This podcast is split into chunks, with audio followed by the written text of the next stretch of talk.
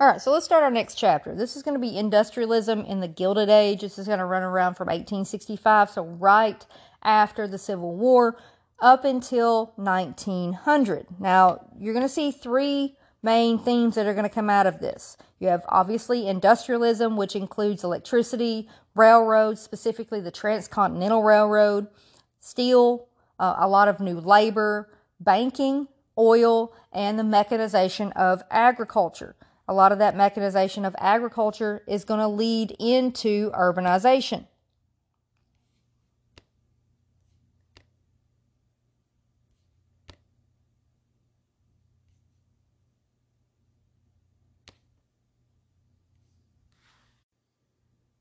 Now, this urbanization is going to include different topics as well. So, you get the new immigrants. And what I mean by new immigrants, and I'm talking about Southern and Eastern Europe. Your old immigrants were Northern and Western Europe. There's going to be a lot of job opportunities that are going to go, that are going to open up within the cities. And a lot of these new immigrants are going to be there in order to take these positions. You're going to see social stratification at probably close to its worst You've got a burgeoning upper class. The middle class kind of dissolves there for a little while. And then you have this lower class that a lot of people are moving into the cities. A lot of people are going to these job opportunities, but they're just not that good. Now, a lot of that you read about when you read The Jungle about people that were coming from different parts of Europe, these new immigrants. They thought that they were going to come over for a better way of life, when in fact, they were in this kind of endless cycle of debt. So we still get a lot of poverty, and because of poverty, we get a lot of crime. Uh, we also get into this idea of the social gospel and progressivism. Now, on the politics side, we're still feeling the effects of Reconstruction. We get these political machines. Uh, money issues start to crop up in the 1870s and the 1890s, and you're going to see more tariffs in the 1880s. Now, populism and progressivism are also going to be one of your key components, or two of your key components, for the politics of the Gilded Age. Now, the impact of the Civil War on economic expansion. Now, let's start off with some Republican legislation. There were five key acts that came out, or tariffs even, you had the Pacific Railway Act of 62, and this is going to pave the way for the Transcontinental Railroad. The National Banking Act of 63, and this is going to create a modern system that facilitated economic growth in the United States. The Morrill Tariff of 62, this is going to protect American companies from foreign competition. The Homestead Act, this is going to facilitate westward expansion, and the Morrill Land Grant Act of 62, so the last three have been for of 62, are going to provide federal land to create these state agriculture colleges. Think Arkansas State University, which used to be Arkansas State College, which used to be an agriculture only school. These are also land grant colleges.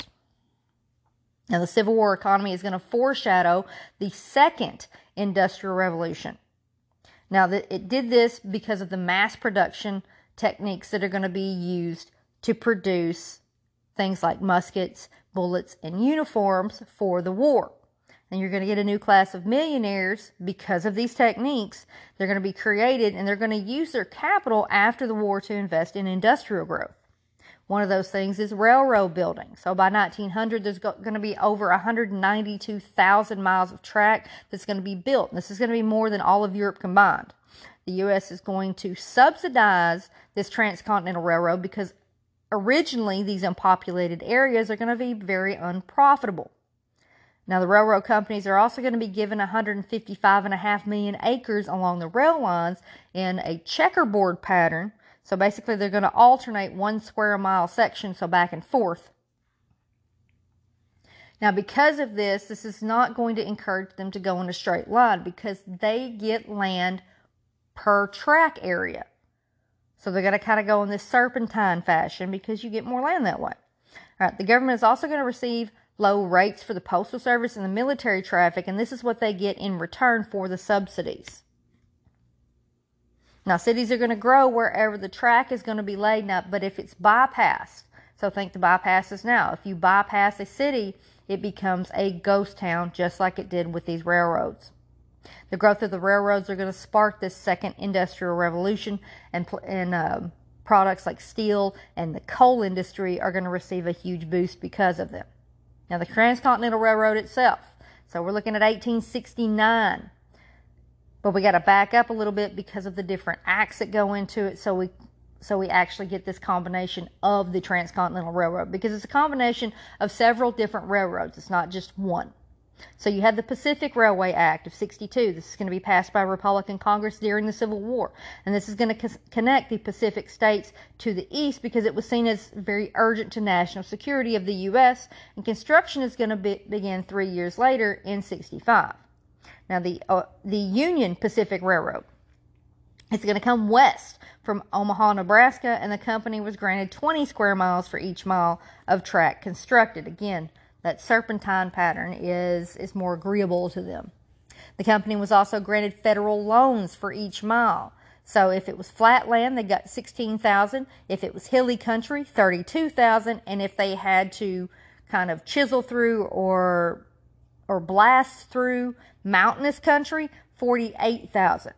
Now, the people working were generally the Irish. They were called Paddies, and they were the, a group of men who fought in the Union armies. They're going to work at a frantic pace to get this constructed.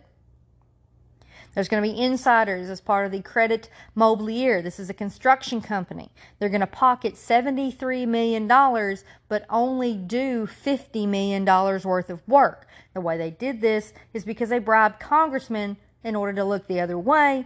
And you're going to see later that these railroads are a very, very dangerous and very influential political adversary during the industrial age or during the Gilded Age. The Central Pacific Railroad. This is going to push east from Sacramento, go over the Sierra Nevadas. It's going to be led by four very talented businessmen. One of them is going to be Leland Stanford who was an ex governor of California and will later be a senator. Uh, the U.S. government is going to provide the same subsidies as the Union Pacific for this Central Pacific Railroad.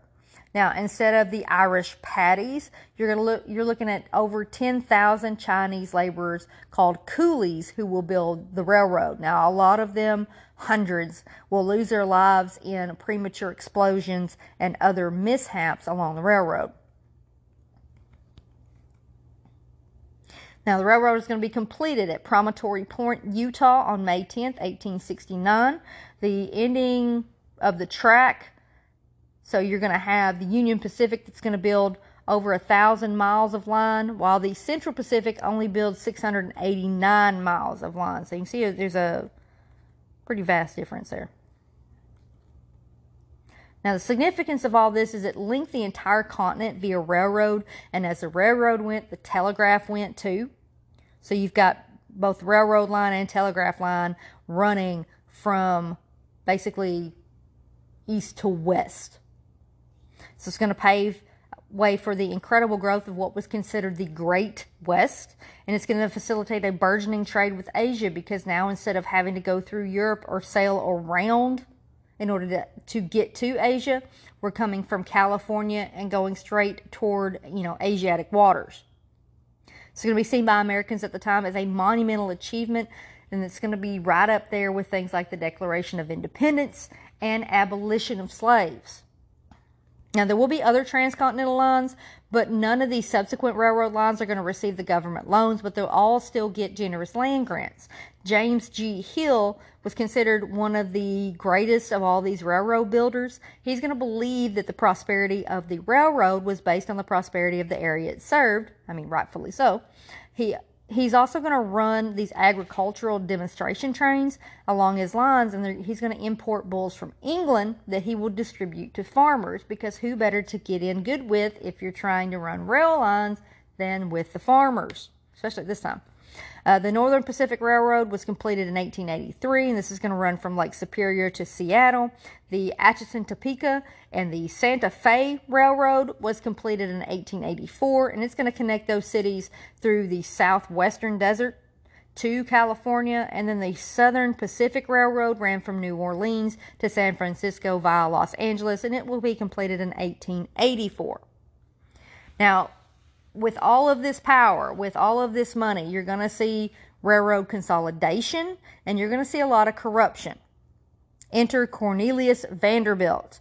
Now, he's going to popularize the idea of steel rails and he's going to replace the old iron tracks of the New York Central Railroad because steel was safer and more economical since it could carry a heavier load. So you could run more product on your train.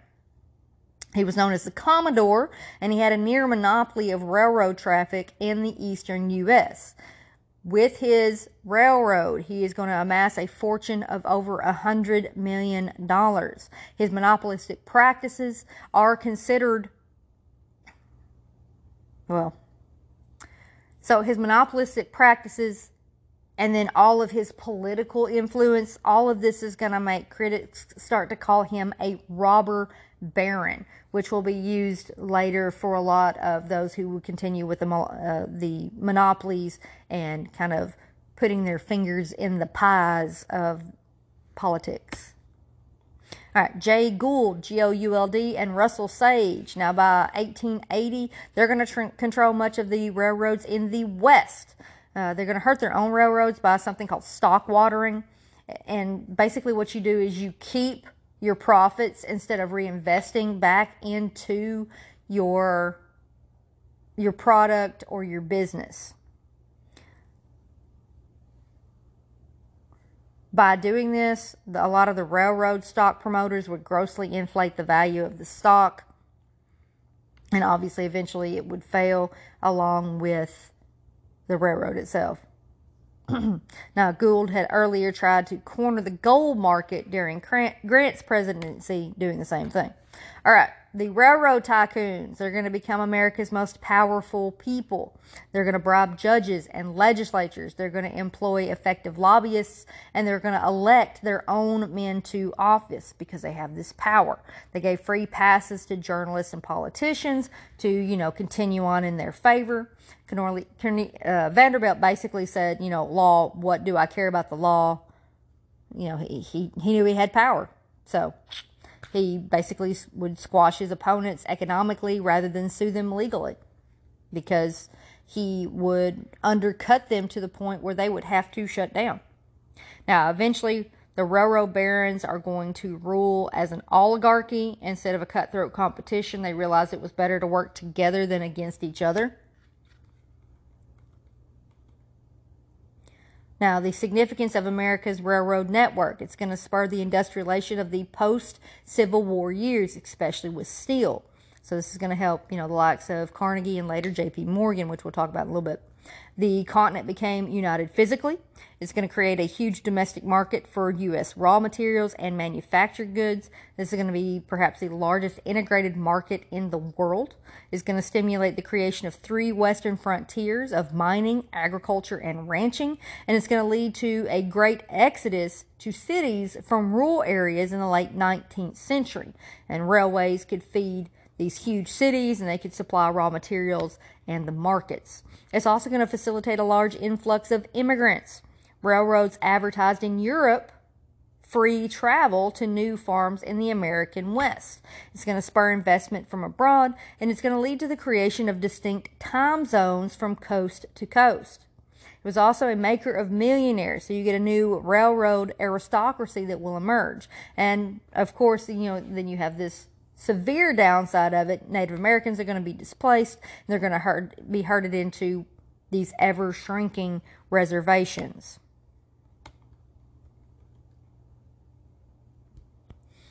Right, the, re- the regulation of railroads, which was a very difficult thing. Now, initially, Americans were very slow to react to the excesses of the railroad oligarchy. You had these Jeffersonian or Jacksonian ideals that were really hostile to government interference with businesses, and Americans were very de- dedicated to the idea of laissez faire or that free enterprise and to the principle that competition was supposed to fuel trade. Many believed anyone could become a millionaire. So, that whole idea of the American dream. Now, the Supreme Court decisions that would go along with this. Now, depression in the 1870s is going to spur farmers to complain about being forced into bankruptcy by unfair railroad policies. They organized agrarian groups such as the Grange that pressured many Midwestern legislatures to regulate the railroads. So you had these things like the slaughterhouse cases in 1873. Now, this would mold the court's interpretation of the 14th Amendment for decades. The court ruled protection of labor was not a federal responsibility under the 14th Amendment, but a state responsibility. Now, the significance of this was it protected businesses from federal regulation if they engaged only in intrastate commerce. Then you had Munn versus Illinois. This is 1877. The court upheld, upheld one of the pro farmer Granger laws, and the decision was that the public always had the right to regulate business operations in which the public has an interest. So basically, it ruled against the railroads. Then there was the Wabash case of 1886. Now, the significance of this was the Supreme Court ruled that the individual states had no power to regulate interstate commerce. That responsibility rested with the federal government. So, in effect, the decision nullified Munn versus Illinois. And Illinois law that had prohibited, you know, prohibited the railroad short haul and long haul practices. And it also sparked demand for the Interstate Commerce Act of 1887 in 86, so we'll go right back, the court ruled that a corporation was a person under the 14th Amendment. So it became extremely difficult for the federal government to regulate corporations, especially as Supreme Court justices and a lot of your government officials often sided with these corporations. Because remember, they're being bribed. The railroad companies, in particular, hid behind this decision. So then you had the Inter- Interstate Commerce Act. Now, this is going to be passed in 1887. This is going to be the first large scale legislation that's going to be passed by federal government to regulate corporations in the interest of society. It's going to become a precedent for future regulatory commissions in the 20th century. Because of this, you're going to set up the Interstate Commerce Commission or the ICC, and its, its most important provision was to enforce and administer the act. It also prohibited rebates and pools, required and it required uh, railroads to publish their rates openly. It's also going to forbid unfair discrimination against shippers and outlaw charging more for short haul than long haul over the same line.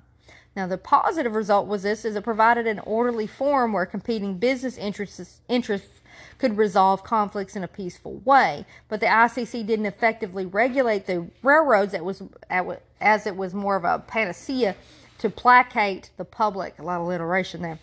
Uh, the lack of enforcement provisions meant that the act basically had no teeth and not a lot came from it. Now, industrialization and mechanization. The Civil War created huge fortunes and a class of millionaires who were now eager to invest in industry. Natural resources fed industrial growth. So you had the Mesabi Range deposits in Minnesota and the Lake Superior region that are going to yield huge tracts of iron ore for the steel industry. The unskilled labor, both domestic and foreign, was now very cheap and abundant we start to get these new technologies. So patents are going to increase significantly between 1860 and 1890. Uh, you start to see Whitney's interchangeable parts concept, the cash register, the stock ticker, and a lot of in a lot of cases, women are going to start entering the workplace to run these different types of machines. Urbanization is going to be spurred by things like the electric car and refrigerated railroad cars, we get um, inventors like Alexander Graham Bell, who will come out with the telephone, Thomas Edison, who will develop the incandescent light, or he is, you know, said to have. Electricity becomes another cornerstone of the Industrial Revolution. We start to see trusts, and there's two main ways that a trust is worked. You have vertical integration, which means you control every aspect of the production process. And then you have horizontal integration, which means you buy out competitors to monopolize a given market. Now, the first one was really a big deal for Andrew Carnegie, while John Rockefeller was more of the horizontal integration type. Okay, then there's interlocking directorates. Now, these are going to be organized by J.P. Morgan. There's going to be a lot of depression in the 1890s, so you know this is going to you know this this kind of thing is going to hit hard, especially for your struggle your struggling businessmen. They're going to go to Morgan Morgan is going to want to consolidate some of these rival enterprises. He's going to place his own men on the boards of directors, and this kind of gives him it gives him this ability to to kind of be in charge of these different companies without making it a monopoly we get this idea of holding companies in the 20th century. And this is to get around these antitrust legislations or these anti monopoly legislations. They're going to buy these controlling shares of stock in these member companies instead of purchasing companies outright. So if you have enough stock, you have that that vote, you have that controlling vote within a company to make it do what you want it to. But you don't actually own the company, so it gets around that legislation. The steel industry. Now, this is the cornerstone of the second American Industrial Revolution. This is going to hold together things like skyscrapers and bridges, obviously, your railroad tracks. This is going to typify heavy industry, which is going to concentrate on making capital goods rather than consumer goods. So, these big, massive things that you can sell to places like the military, or groups like the military, I should say. Andrew Carnegie is going is going to be one of the main proponents of this. Carnegie became the first to utilize the Bessemer process because prior to Carnegie, steel was mainly used for small things like forks and knives, spoons, that kind of thing, because it was a very expensive process.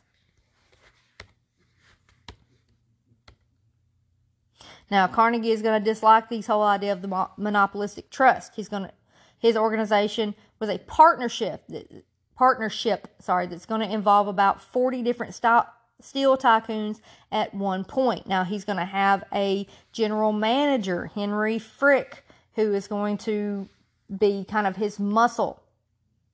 Um, eventually, Carnegie is going to sell his company to JP Morgan for over $400 million, and he's going to spend the rest of his life being a philanthropist. He's actually going to compete with Rockefeller over how much money they can actually get rid of. Now, Morgan, he's gonna he owns a or owned a Wall Street banking house which financed the reorganization of railroads, insurance companies, and banks. He had a reputation for integrity, but did not and did not believe that money power was dangerous unless it was in the wrong hands. In 1901, he's going to launch the enlarged U.S. Steel Corporation. This was a combination of Carnegie's holdings and others, as well as some stock watering. We get this new group called the Nouveau Riche. This group is going to be one, you know, them as well as a lot of your old rich are going to justify, try to justify this whole wealth gap. This the Nouveau Riche is going to be an arrogant, new, super rich, what was considered to be leisure class. Now they're going to emerge specifically during the second industrial revolution. So basically, their wealth is brand new. It's not something that had been passed down from generation to generation. Um, they are going to be targeted by a lot of the critics. They're going to call them these robber barons because Vanderbilt was one of those. Vanderbilt came up from nothing. Uh, by 1890, corporation, corporations owned about 40% of the value of all the property in the U.S., and a lot of those were part of that nouveau riche. The older American aristocracy of successful merchants and professionals were highly resentful and concerned about the new changes in the order of society. So you had these patrician families like the Roosevelts that were losing power and prestige in the face of the new the new rich. Now, despite the emerging plutocracy and the deep class division, the captains of industry are going to provide material progress. The overall standard of living in America is going to continue to rise. Despite these monopolistic practices, most goods were actually cheaper than they'd been, and millions of people were employed in these new industries. Now, this leads us to social Darwinism. Herbert Spencer was one of the main advocates of the idea of social Darwinism. So he applied Darwin's theory of natural selection to the idea of human com- competition and the natural law of the survival of the fittest. He believed it justified these inequities in human society because of you know, that became between the wealthy and the poor. Those who were poor, according to him, bore the blame due to their perceived laziness, lack of virtue, and lack of talent. And millionaires were supposed to be a product of natural selection. Now, some argued God that chose winners and losers in society. Uh, people like Rockefeller believed this. They, this whole idea resembled the divine right of kings in justifying power. Those who stayed poor must be lazy, lacking in enterprise. Many of the new rich had succeeded from very modest beginnings, like Carnegie. Carnegie had a father that did not provide. Um, I believe both of his parents you know, either died young or left him very young, and he ended up working from a very, very young age. So basically, he kind of brought himself up. Uh, Reverend Russell Conwell did the Acres of Diamonds lectures basically said there's not a poor person in the U.S. who has not made who was not made poor by his own shortcomings. Uh, Andrew Carnegie believed in the whole idea of the gospel of wealth, and this to him justified this undistribution of wealth. Uh, it synthesized the prevailing attitudes of wealth and survival of the fittest. He believed Wealth was God's will and believed in the long run extreme disparities of wealth that were actually good for the human race because the wealthy added to civilization and believed that the alternative to inequity of wealth was universal squalor. He wrote that one's wealth should largely be donated for the public good, though. And he's going to criticize the nouveau riche who flaunted their wealth and did not partake in philanthropy and many of wealthy people believe Carnegie was actually a traitor to his class, except for John Rockefeller, who followed his advice and actually gave away over $550 million by the time he died when he was 97. All right, Carnegie also argued against these cash handouts to individuals because he believed it would stifle the individual initiative. So, this leads us to government regulation of trusts. We had the Sherman Antitrust Act of 1890, and it was passed in response to public demands for curbing the excess power of trusts. It forbade uh, combinations in restraint of trade without any distinction between good trusts and bad trusts. And it was largely ineffective because it had no significant enforcement mechanisms, just like you know everyone that came before them. Uh, more trusts are going to form in the 1890s under President McKinley than any other period because it was basically believed that he was bought by a lot of your robber barons or that you know elite class. Uh, ironically, corporations used the Sherman Act to curb labor unions or labor combinations that were deemed to be restraining trade. So, public interest now challenged private enterprise and political power due to such acts as the Interstate Commerce Act of 1887 and the Sherman Antitrust Act.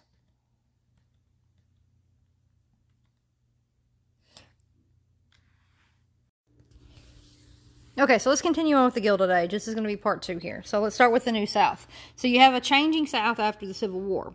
Now, politically, Southern whites are going to see the Democratic Party as the only viable party. So you have the solid South that's going to emerge after 1877 with the Democratic Party that's firmly in control. Now, to ensure its control, each Southern state is going to pass legislation taking voting or voting rights away from blacks. Now, all of this was considered to be legal because it didn't go against the 13th, 14th, or 15th Amendment. So you have things like the literacy tests meaning that you have to read like a pamphlet or the Constitution or even sometimes memorize the Constitution in order to show that you are intelligent enough to vote or that you're able to understand the legislation or, you know, whatever it is you're voting for. Then you had poll taxes, and poll taxes, my aunt actually remembers paying poll taxes, and this would have been like in the, you know, the 50s, like late, early, well, yeah, like mid 40s, like early 50s. Um, she had to pay a poll tax of, you know, a couple of dollars, but for a woman in the 40s, you know, it was a, significant amount of money.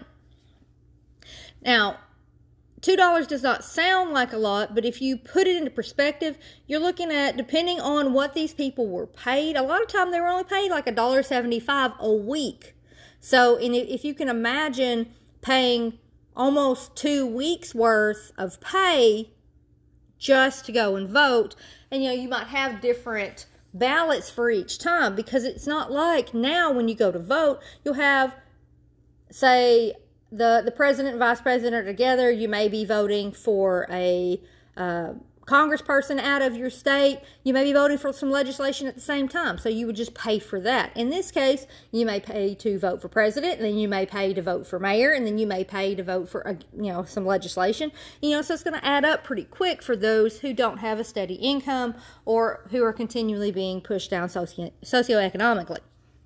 Then you had the grandfather clause. And grandfather clause meant the whole idea was if your grandfather could vote, meaning they were legal citizens. That's the bit, that's the key thing. Legal citizens. And it wouldn't be until the 14th Amendment that black men and women were considered citizens.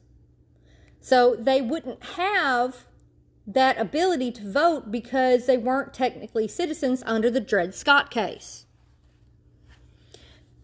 So you also started to get these two groups that are going to come out of these powerful conservative oligarchies. You're going to get the Redeemers and the Bourbons or the Bourbons. They're going to control every southern state government after the end of the of Reconstruction.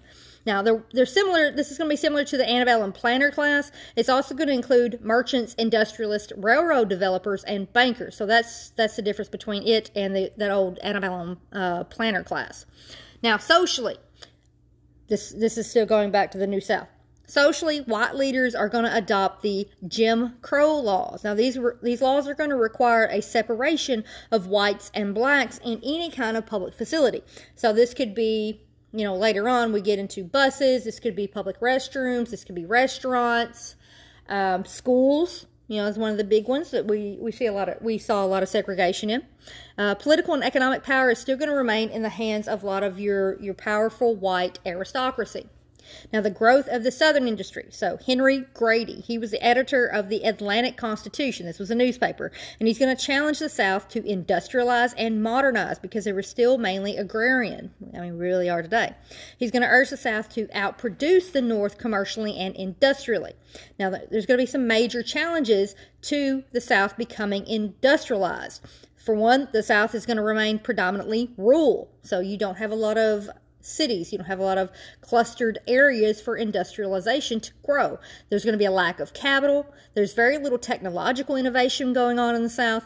And the Northern dominance is still going to remain in banking and technology. Now, the cotton industry is going to develop further, though, in the South. So, you're going to have mill towns that are going to emerge in the Carolinas and in Georgia. The large, wealthy Southern interests are going to vertically integrate the cotton industry. Textile factories are going to be encouraged by Southern governments who offered low taxes, a cheap labor supply, and an abundance of water power. So it's that whole move the mill to the cotton instead of the cotton to the mill. Southern white workers earned wages 30 to 50 percent less than New, than uh, New England workers, and we still kind of see that today. If you look at the cost of living in New York versus Arkansas, or versus uh, like California, it's more expensive to live in both places because people make more money in both places. It's that whole idea of supply and demand, economics, blah, blah, blah.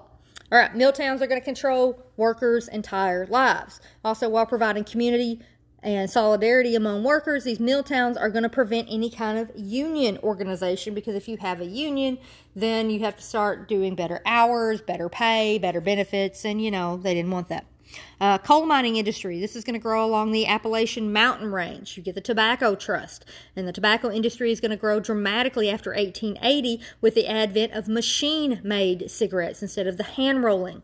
James Buchanan Duke and his family, the American Tobacco Company, are going to mass produce the, uh, these slim cigarettes at their North Carolina factory. So basically, they're the reason that, you know, the big tobacco is the way they are today. They started. Anyway, iron and steel production is going to develop in Birmingham, Alabama. Now, however, there's a problem. Northern interests are going to come to dominate Southern production, like Carnegie and Morgan. Now, thousands of miles of rail line are going to be built, but half of it is going to be dominated by, again, Northern interests. Southern industrialization was impaired by the railroads charging higher rates for transporting Southern manufactured goods than raw materials. Agriculture is still going to dominate the South uh, economically. The South remained rural while industrialism was slow to take hold. The plantation system is going to ge- degenerate into a pattern of absentee land ownership with white tenant farmers or black sharecroppers tilling the land. The crop lien system was at the core of Southern agriculture. This is that sharecropping. So it basically meant that a farmer would mortgage his future crop in return for use of the land and to acquire supplies from the owner of a local store selling tools or seeds. So what that basically means is they would rent the land, they would rent the seed, they would rent the tools. So they were having to pay that and in most cases they would have to give a share of the crop so every year this farmer was one crop failure away from being out on his rear basically all right, since merchants seldom had competitors, farmers paid these inflated prices for goods purchased on credit, as well as a very high interest rate. Often a farmer's harvest was given away as its entirety to the merchant, but the farmer still remained in debt, just like I was talking about. Indebtedness tended to increase annually, resulting in the eventual loss of the land for the farmer. Now, you know, the person that's renting it, however, has gotten the crop and the money, etc. And then they can just go on to a new tenant. The system of economic tyranny, it basically contributed to an increase in cash crop growth as it was seen as a more profitable way of paying off debts. Now, the results of Southern industrialization. By 1900, Southern manufacturers remained at just 10% of the national level. This is the same as it was in 1860. So, you know, there was no growth. Uh, per capita income in the South was 60% of the national average. Average income in the South was only 40% of the income in the North. Sharecropping still dominated Southern agriculture by 1900, so you have black and white tenant farmers that are going to account for 70% of Southern farmers. The South was still largely dependent on the North for banking resources and manufactured goods. Now, the impact on America of the second industrial revolution. Now, we had a standard of living that's going to rise really sharply and it's going to remain the highest in the world. Urban centers are going to mushroom as factories increase demand, and this is going to need more labor. Uh, U.S. agriculture was eclipsed by industrialism, so railroads, steel, oil, electricity. Free enterprise was eclipsed by monopoly. The workplace became regimented and impersonal, and women achieved social and economic independence as they got new careers like typing, stenography, and switchboard operators, meaning that marriages were delayed so women were older when they got married. There would be smaller fa- families as well because women would enter into you know these less fertile ages when they were getting married, so fewer children. Social stratification was the most pronounced that we've had in U.S. history. By 1900, about 10% controlled 90% of the nation's wealth. Let that set in. 10% controlled 90% of the wealth. The lower classes were envious and they were very resentful of this nouveau riche. Remember, the nouveau riche is going to include likes, the likes of Carnegie, uh, Vanderbilt, and Rockefeller. Also, sort of JP Morgan ish. JP Morgan's father was actually, you know, rich, so he might not be classified as that entirely. Uh, foreign trade developed as high U.S. productivity resulted in overproduction. Okay, so this, you know, all these uh, monopolistic trusts and these robber barons, this this political corruption, the railroad corruption, all of this is going to lead to the rise of the labor movement. Now, conditions for workers in the second industrial revolution were very difficult. You had these low-skilled jobs, and this made workers expendable as workers were very abundant. Remember, we're having this mass immigration from Eastern and Southern um, Europe, and you've also got this new labor source that wants to get paid, aka the newly freed blacks. Sorry, I need a drink. All right. Automation is going to create short term losses of jobs, but it's going to be better in the long run. Now, before mechanization, most manufacturing was done by skilled craft workers. These are going to be people like shoemakers and saddle makers. And these early unions were trade unions. Now, we still have trade unions today. Think like the Plumbers Guild or the Electricians Guild. Those are trade unions, meaning they specialize in one specific job. All right, working conditions were often very dismal, they're very impersonal. Uh, the recourse for workers was very minimal in the face of this vast power of industrialists. Strikes were often nullified by the use of scab workers. You've probably seen that in the news lately with Kellogg's using scab workers, and you've probably seen the you know the product and its quality has went down since the strikes. Anyway, conservative federal courts often ruled in favor of these corporations instead of the people because remember they were in their back pocket. Uh, corporations also had way too much power. They could ask states to call in troops to put down strikes. So corporations could call in like the National Guard to put down a strike at their company. That makes no sense. Anyway, employers could lock out workers and starve them into submission. Where else were they going to work?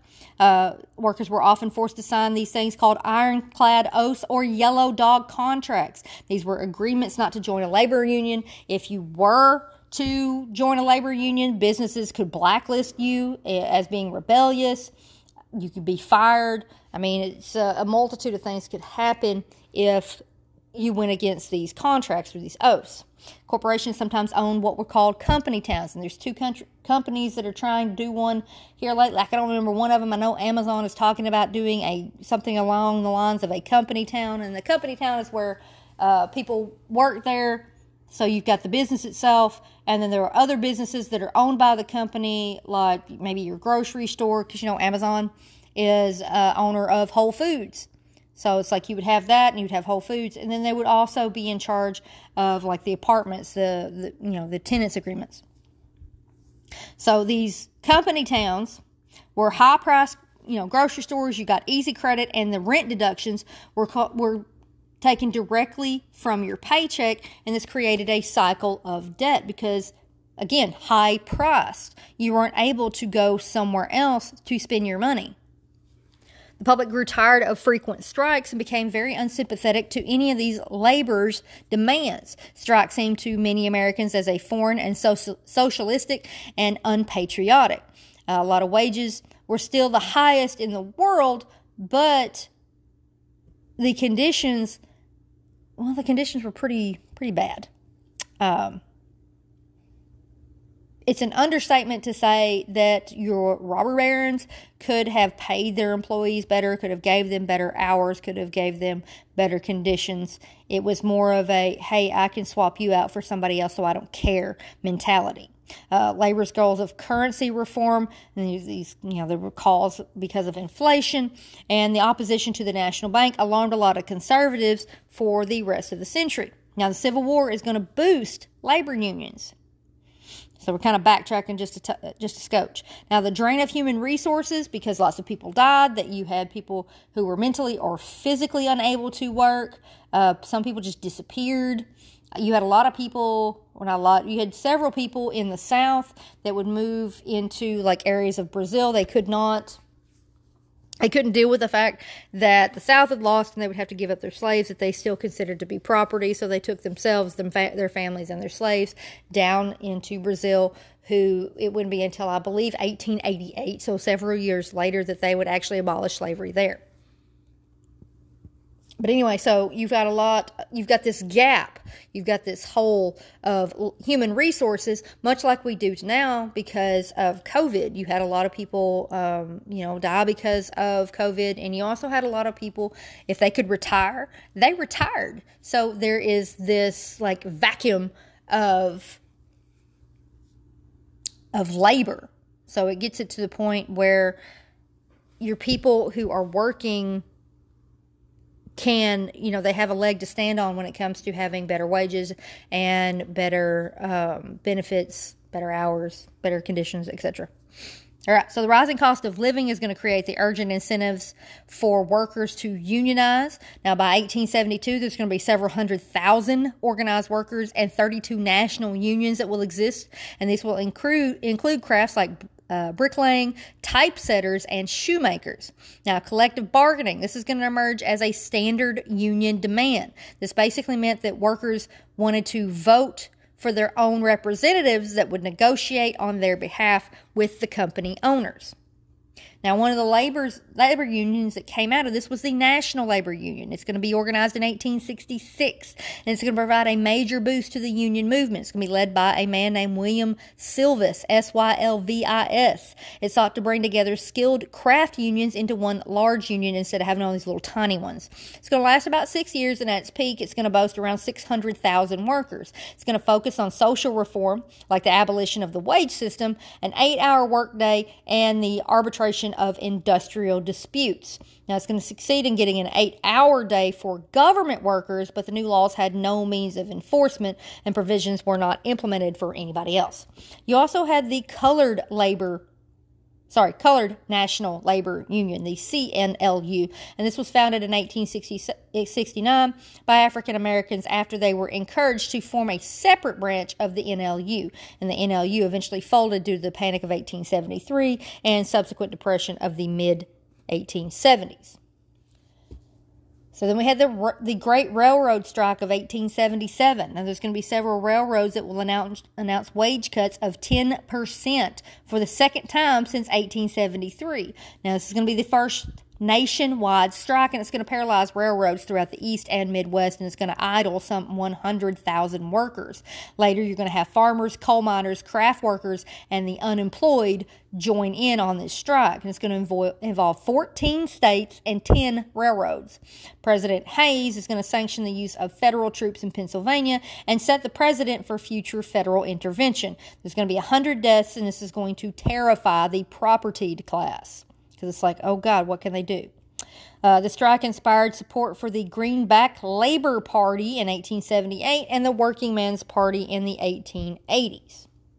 Now, another labor union. You had the Knights of Labor. Little background here. It was led by Terence Powderly. He was a moderate. He founded it in 1869 as a secret society. And the secrecy continued until 1881 to prevent retribution by employers because it was like, oh, if they know that you're part of the union, they may retaliate, they may fire you, they may, you know, blacklist you, etc uh, used Republican imagery associated with Lincoln that each man should have a say in the political and economic issues that affected him.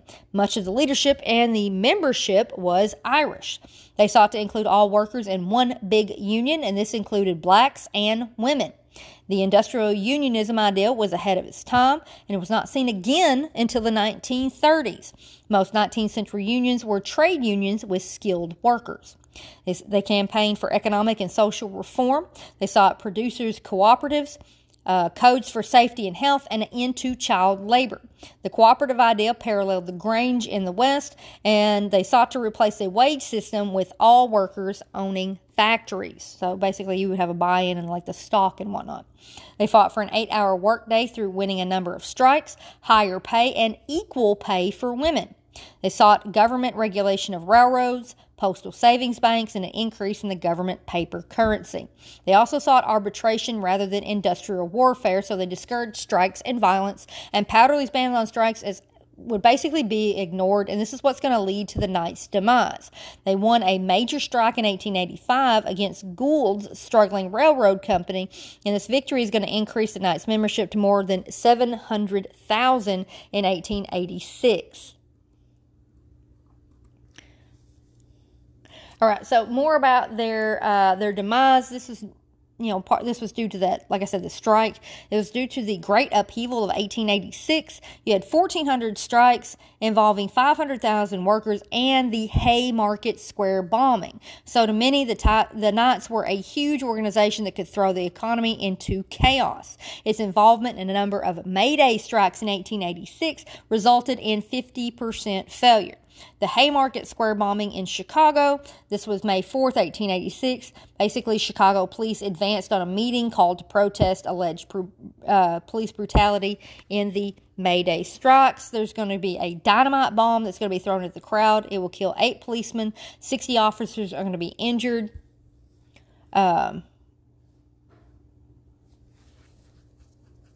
by uh, sorry 60 officers are going to be injured by police fire there's going to be like seven or eight civilians that are killed, and between 30 and 40 will be wounded. The result of this is the first full blown Red Scare in Chicago, and it will last for two months. Now, the rise of the Working Man's Party in various cities are going to scare conservatives who blacklisted a lot of these members through Employers Association, and that's that Yellow Dog contracts and those ironclad oaths. The Knights of Labor became mistakenly associated with anarchists, so their eight hour movement suffered, and the subsequent strikes met with a lot of failures. The inclusion of both skilled and unskilled workers also proved fatal. Unskilled labor could be easily replaced with the scabbed. The scabs, the high class craft unionists enjoyed a superior bargaining position because they had the skills that could not be easily replaced. They were frustrated with giving up their bargaining advantage due to the failure of unskilled labor strikes. Powderly's cautious leadership stifled the rank and file mobilization by opposing strikes and forbidding political action.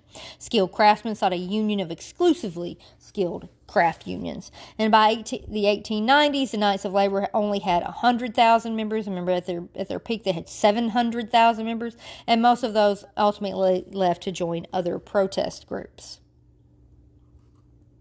All right, the AFL, this is the American Federation of Labor. This was formed in 1886 under the leadership of Samuel Gompers, and it consisted of an association of self governing national unions with the AFL unifying the overall strategy. Gomper's path was fairly conservative as he opposed socialism and preferred to be non political. He accepted the existence of two conflicting classes, so you had workers and employers. He only wanted labor to win its fair share, so better wages and hours and improved working conditions, so the whole bread and butter issue. He did, however, persuade his members to vote for pro union candidates. Closed shops, closed shop institute, sorry, closed shop institute instituted by the AFL. And so this was all where all the workers in the unionized industry had to become part of the union. And this provided the necessary funds to ride out any kind of prolonged strike. The chief trap I cannot talk. I'm sorry. The chief strategies of the AFL were the walkout and the boycott. Now, the walkout is literally where everybody just got up and stopped what they were doing and walked out. The boycott would be not only it wouldn't only be the workers, this would also have to be like your general public. So, say you wanted to boycott Kellogg's, that means that you would stop buying their product, you know, in whole. By 18, sorry, by 1900, it had about 500,000 members, and critics actually called this a labor trust. Now let's talk about some of the major strikes in the 1890s. So we had the Homestead Strike in 1892, and it occurred in Carnegie Steel plant near Pittsburgh.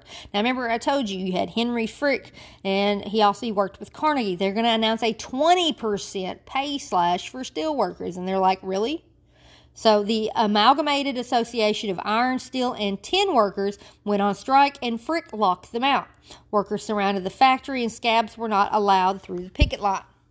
Frick called in 300 Pinkerton detectives to break the strike. So you had armed strikers that were forcing the Pinkertons to surrender after nine Pinkertons and seven workers were killed, and about 150 others were wounded. Pennsylvania's governor brought in 8,000 state militia, and scabs replaced workers, and the strike was broken. A dozen of workers were in, indicted on 167 counts of murder, rioting, and conspiracy by the jury but eventually, they, they found the leaders innocent, and the union was effectively broken after that. This also demonstrated a strong employer could break a union if it hired a private police, the Pinkertons, and gained government and court protection. Hello, they sent in the military. The Pullman strike of 1894. The Pullman Palace Car Company responded to the Great Railroad Strike of 1877 by building a model company town for its workers near its factory in Chicago.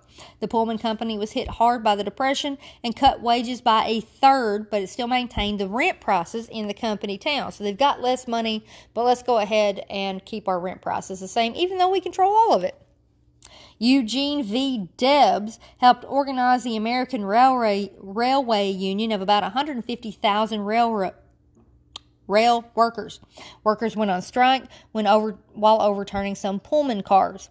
The railway, railway traffic from Chicago to the Pacific coast was paralyzed due to this. Attorney General Richard Olney, O L N E Y, sent in federal troops, stating strikers were interfering with the transit of U.S. mail. President Cleveland basically said if it takes the entire Army and Navy to deliver a postal card in Chicago, that card will be delivered. Violence spread to several states, costing 37 lives. The strike was crushed and the ARU was destroyed. Debs and his lieutenants were sentenced to six months jail time for contempt of court. Debs used his time to read radical literature, which influenced his later leadership of the socialist movement in the U.S. First time the federal government used an injunction to break a strike. The government made striking, an activity not previously defined as illegal, a crime. Strikers, strikers would thus be held in contempt of court and could be imprisoned without a jury trial. Between 1881 and 1900, 23,000 strikes occurred involving 6.6 million workers. That's about 3% of all the working people. The public finally began to accept workers' rights to organize, bargain collectively, and strike.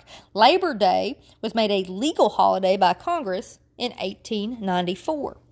By 1900, unions had largely failed to achieve their goals. Wages remained almost the same compared to 1865 you know, 35 years before. Work hours remained high in most industries. Work conditions remained oppressive. Most unions were either broken or severely weakened by uh, the owner or the government actions. And the, the American Federation, Federation of Labor was among the few unions that remained intact and saw improvement for its workers. We still have the AFLU today. Now, we had three major unions and three major strikes during this time period. You had the National Labor Union, the Kings, Kings. You had the Knights of Labor and the American Federation of Labor. Like I said, that one is still in use today. Then we had three big strikes the Great Railroad Strike of 1877, the Homestead Strike of 1892, and the Pullman Strike of 1894.